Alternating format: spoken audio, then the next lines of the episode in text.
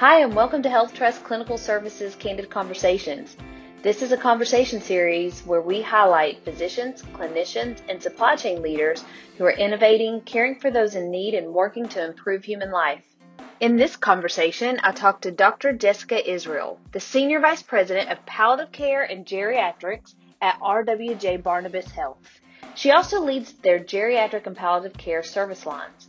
More recently, she has been instrumental in developing palliative care resources for COVID 19 patients.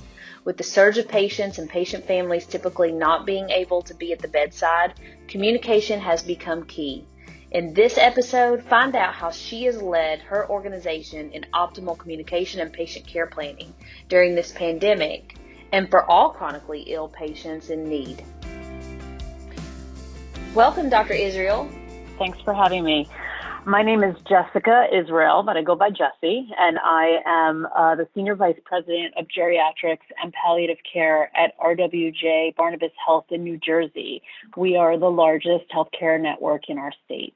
Amazing. That's wonderful. And uh, it looks like you've just spent a lot of time in both palliative care and then also specifically during COVID, you've you've played a in geriatrics but you played a larger role in helping um, physicians, nurses get um, by, by providing resources so that they can speak to their patients and have some of these hard conversations that are happening. So I was wondering if you could just share a little bit about um, how you have um, assisted during the COVID process with some of these patient conversations so my role is primarily administrative for the for the system, but I'm also um, I still practice both geriatrics and palliative care, although it's with a, a small um, small portion of my time. So I know what people were facing. Although I wasn't on the front lines myself, I was working from our um, our command centers to try to uh, to help orchestrate what the system's approach will be to the challenges, the incredible challenges that we were facing when we hit our surge of of um, of the pandemic. So. I guess uh, uh, as an overall summary, and then we can get more into the details. We have in in our system a geriatrics and then a separate palliative care collaborative and that is um, there are members of each palliative care team and the leaders in palliative care across our system. We have 12 acute care facilities, and we come together on a regular basis to plan and to um, and to work and to feed off of each other's ideas and um, implement new programs and new things. So we already had this palliative care collaborative in place, so it was really an easy group to reach out to. So we did two things, I think, to help uh, overall manage um, the difficult situation of having conversations with uh, with patients about goals of care when they were facing the serious medical illness um, in the particular context of COVID. The first thing that we did was we set up a 24 7 palliative care hotline that was accessible to anyone from any of our hospitals or even any of our outpatient groups at any time. Um, we thought that that hotline would be all that people would need, but um, but I was wrong about that. It was utilized certainly, and we set it up initially to help people with symptom management, symptom management questions, um, or uh, curbside advice, kind of quick advice for complicated communication. But um, but what became uh, clear pretty quickly is that we needed something else because a lot the doctors were were really overwhelmed and um, and I think even before a pandemic, pre-pandemic, these are difficult conversations to have with families and with patients. Um, so they wanted they wanted us to have those conversations. So we set up a different service um, we kept the 24-hour palliative care hotline because it, it served um, a need when people were calling and saying, what medication do I prescribe for this patient and this symptom and for quick advice. But we set up another service that would where we would call patient families or sometimes patients in the hospital um, because uh, and have conversations. Most of the conversations were with families that were outside the hospital um, for patients who couldn't make decisions uh, for themselves. So, um, we called that the goals of care communication team. And that was set up separately for our hardest hit hospitals. Most of those were in the northern part of the state. Um, and basically, I the first hotline, the palliative care hotline, was staffed initially by our system's palliative care providers. But as they started to become busier, I staffed it with more of our administrative palliative care providers. So for example, me and uh, a couple of my colleagues that were more involved administratively than clinically in order to make sure that we were available for the calls, all the calls that came in, because my colleagues that were working at each hospital were pretty busy. And for the right. second hotline, for the goals of care conversation team, we basically tapped into a group of physicians that that really wanted to help, but were not um, normally in inpatient environments.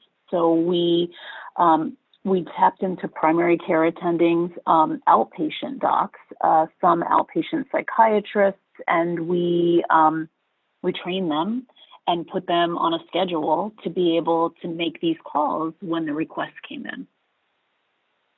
Wow, that's that's really impressive. And how do healthcare workers deal with that? What is your guidance to them? Well, I think that that we should talk a little bit about what it's like to break bad news, to give prognosis, to um, to have difficult conversations with patients, even uh, outside of a pandemic. This is hard, and the truth is, it should be difficult because uh, in terms of like an emotional difficulty because you are telling someone news that no one wants to hear. And that in itself is a barrier to it occurring on a regular basis. And some people are are good at this type of news delivery and other people are not good at it. And frankly for for people who are not so good at it I, I think that that's a place where where palliative care can be really helpful because you can call palliative care and say, and this exists in most hospitals across the country, and say, look, I I need your help here. And then put that conversation, um, if it's a complicated conversation, in, in the hands of an expert. The issue with COVID was that um, and that the palliative care teams were so busy with the sheer volume of people who needed um, this level of expertise that they really had to focus on um, on some of the more complicated cases in the hospital and what we call primary palliative care, and that is really the this communication angle where we're talking with patients about what's happening and what their goals are and what the next steps are, really fell on the shoulders of uh, physicians who who don't normally have these kinds of conversations. And and it was hard and i uh, hundred percent uh, recognize that. I would never say um, that our docs weren't good at it and that's why they were calling us. Uh, they were just merely they were overwhelmed and certainly overwhelmed with the volume um, doing something that they don't normally do. And the pandemic made this the conversations different in a couple of ways. One is um, if you are a, a doc, say, outside of a pandemic, who's taking care of a patient with advanced illness, there is a certain amount of uh, this conversation around the corner that maybe is a little bit expected. But in the circumstance of the pandemic, these were people that would never have been in this dire circumstance if they weren't faced with this overwhelming infection. So they may not have needed this type of conversation otherwise. And I think that that creates another barrier because um, really just because of that fact. So in terms of uh, and then the third part that made it difficult, like you like you said, is that these families were not there um, and for understandable reasons, but not being able to visit and be at the bedside uh, really is overwhelmingly difficult on so on so many levels. But even um, even in circumstances where where we're not dealing with a pandemic and where an entire family is at a bedside, it's still hard um, to uh, to have questions questions answered and to understand sometimes what's going on in the hospital and to get one story from one person. Um, I think that it, it's difficult on on so many different levels. And one of the the lessons that I learned uh, in my training and, and just from being a, a practicing palliative care physician and geriatrician is that anytime I go to have a conversation with a patient or a family about um, a serious medical illness, or I'm about to deliver news that they might not know or they may know in some way, I always ask people, tell me what you understand about what's going on now, right? Because um, you, you really want to meet someone where they are. So in the circumstance of of the uh, of COVID, you know, sometimes I would call family members and they really didn't know what was happening because because they couldn't they couldn't be at the bedside to see it you know so you're really sort of starting at the beginning um, to help them understand what was happening with a with a particular patient. That being said um, we really made two types of goals of care phone calls. The palliative care hotline um, ended up doing some of the more complicated phone calls for, for families where there where we really dug into the patient record and we were able to answer questions and um, and try to uh, to help a, a family member understand. With the goals of care hotline, we did that, I would say, almost preemptively. We we uh, we wanted to have conversations about what goals were in place for patients pre medical medical decompensation you know? So some some of those patients that we had conversations with on the goals of care hotline did okay you know and and and recovered and left the hospital. Um, we tried to catch people before they were in dire straits to really to really say um, look there's this your we know that your mom is in the hospital because she has this infection and we just want to talk to you so that we'll know her better in ways that she may want to be treated. You know it's our hope that um, that she does well in the hospital but if in the possibility that she doesn't tell us about tell us about your mom. Have you had conversations with your mom about what kinds of medical decisions she might make if ever she was in um, had a serious medical problem that could um, that could affect her her her future prognosis. So um, that's a that's a long-winded answer, kind of winded around a lot to your to your question, but um, very helpful. Um, very helpful, and it actually makes me think about you know I, I did have the benefit of working in an area where we use palliative care very often, but something that transitioned during my time, uh, you know, working in that service line was that, you know, typically very early on, you know, many times we thought of palliative care and hospice care as almost synonymous, but later you just touched on something that, you know, palliative care, they're not synonymous. And palliative care is so much more for the supportive whole care of the patient. And a lot of our, mm-hmm. our listeners are not necessarily clinical. And maybe could you kind of bring us back to the basics, the foundation on what really is the purpose of a palliative care physician and program and when mm-hmm. should they be brought in? So it's a great question, and I think I think something that um, that a lot of people associate directly with hospice. And you're right, it is it's not the same thing, and there there is a distinction. So when when I came to practice in New Jersey, which is now like 18 years ago, palliative care was really a new emerging field in medicine. And I remember before I left the big New York City hospital that I worked in to come to New Jersey, um, my mentor there sat me down in her office a few days before I left, and she said, "Okay, you're going to New Jersey to do palliative care, and a lot of people don't know what this is. How are you going to explain it?" And I like sort of fumbled and came up with a lot of different definitions about what I thought it was, and and um, some of them were were correct. And she said to me, if you want to uh, to communicate this in the probably the easiest way possible, you can tell people that palliative care is good medical care for patients with serious medical illness. And I never forgot that because it applies uh, it applies so much to um, to helping people understand what palliative care is.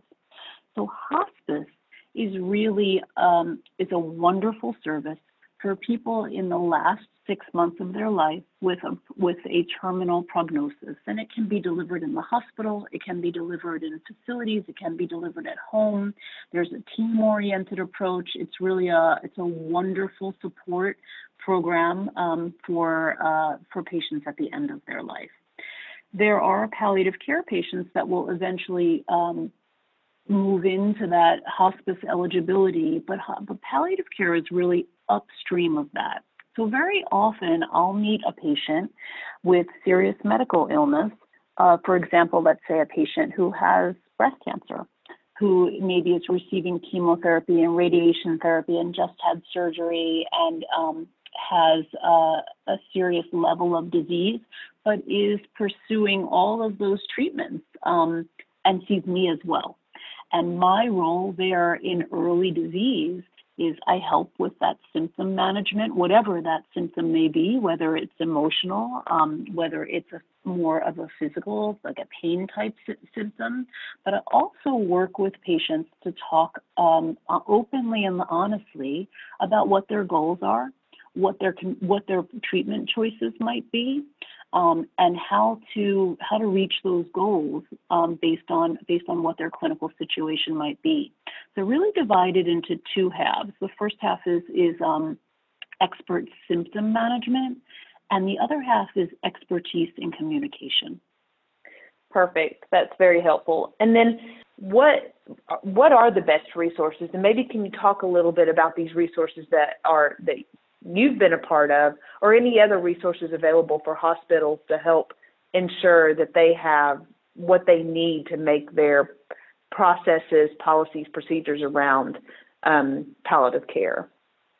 Sure, sure. So, um, so I, I, should just clarify. You know, in in calling families, I think that that there were, um, you know, there was a fear that I think overall that that family members would be surprised to have phone calls about serious medical illness, about serious complications. But the experience I had was really much different. You know, in each case that I called, they were informed. They knew what was going on with the patient. So I think uh, the the, the case that I wrote about in, in the article that I recently published, one of the cases just illustrative was a gentleman who had had a, a major stroke, and his his wife knew he had a stroke. That was what that was well communicated to her. Um, it was really diving a little bit deeper into understanding what his wishes would ha- would have been. Could he have told us that himself? That was um, that was the difficult part because that takes um, it takes some time. And in calling her to have that conversation, instead of her being surprised to have that phone call, she was relieved. I mean, I remember she told me, "I've been watching the news. You know, I I I uh, I was expecting a call like this. You know, like so she, she wasn't um, she wasn't surprised to hear that. And I think that that um, you know that was really that was really eye opening for me um, because uh, everyone was in their homes you know social distancing and isolating and on lockdown and watching the news and if you had someone that you loved in the hospital I think with uh, with what people were taking in from the news, a lot of these, um, a lot of families were expecting to maybe have a phone call about something serious like this. So, um, so in particular, uh, VitalTalk's uh, uh, COVID uh, communication tool was uh, was really useful, and we adapted that tool um, to train our uh, conversation goals of care conversation teams. Because remember, those were not palliative care physicians; those were people who did not have that type of training. So the this, these conversation kits, and, and that is uh, similar to what is on the Center to Advance Palliative Care website. They, they really, they get pretty granular into when your patient says this, this is how you can respond, right? And sometimes in circumstances, giving people the actual words to use helps um, if you don't have to uh, to kind of come up with what you think is going to be heard in the easiest way possible if someone kind of helps you do that so that it was a really great guide. And I mean, the truth is, with as with any kind of a of a, a written communication guide, you can't predict everything, and you can't predict everything whether you're in person, and certainly not if you're if you're on the phone. Um, but it does help you to to kind of know if a, if a conversation is going in a certain direction, how you can provide comfort, how you can provide honesty, um, and how you how you can um, you can pull out important information. So I, I, thought that those were really great tools, and um, the the CAPC, the Center to Advance uh, Palliative Care's website is uh, is a great resource uh, for clinicians and hospitals about um, the mechanics of how to put things together and then the actual granular, tool, granular tools.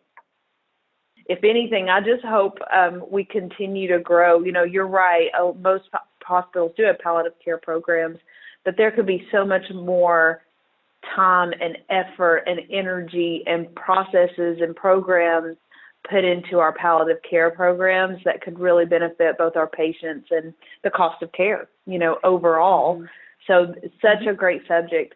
What didn't I ask that I should have asked um, or that you want to share um, to our listeners? So, I think the most important thing we can do as as as doctors and providers is uh, is learn about our patients in terms of what their goals of care are. Um, and I think that, that that there's a place for that in primary care medicine. The the more we know about patients, the um, the better care we can take of them, and um, it, it guides conversations in the future. If if you know how your patients feel, about certain types of treatments or um, about their disease in general. When you reach these roadblocks or changes in condition, you can then return to those conversations and and and and begin to have your new conversation. So you're not starting at ground zero. And I think that um, it helps both sides so uh, one of the things uh, that we're looking to do at RWJ Barnabas Health is incorporate conversations about serious medical illness and goals of care in that context into um, more of the primary care outpatient setting, um, upstream of an emergency. You know, when someone um, has an emergent change in their medical status that could affect you know how they're if they're going to live or not. You know this is obviously an incredibly emotional time. And it's never easy to make these types of decisions. And we we'd be fooling ourselves if we thought it gets easier because you've had these conversations. But there right. is something to be said for having a foundation and um, so uh, I, I, think that that is um, that that's the that's the hallmark of exceptional medical care. That when someone comes into the hospital, even if that hospital team is a different team than the ones that that take care of them as an outpatient, clear communication about who this patient is and what's important to them as a foundation, I, I think changes that situation. Uh, you know, 100% from what it might have been. Absolutely. I absolutely I completely completely agree.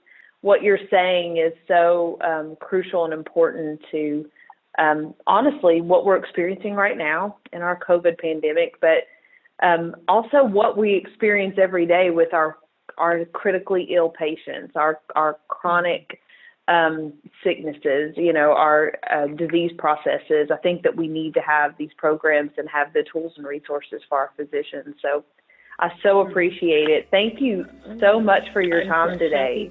Thank you for listening to this episode of Health Trust Candid Conversations podcast.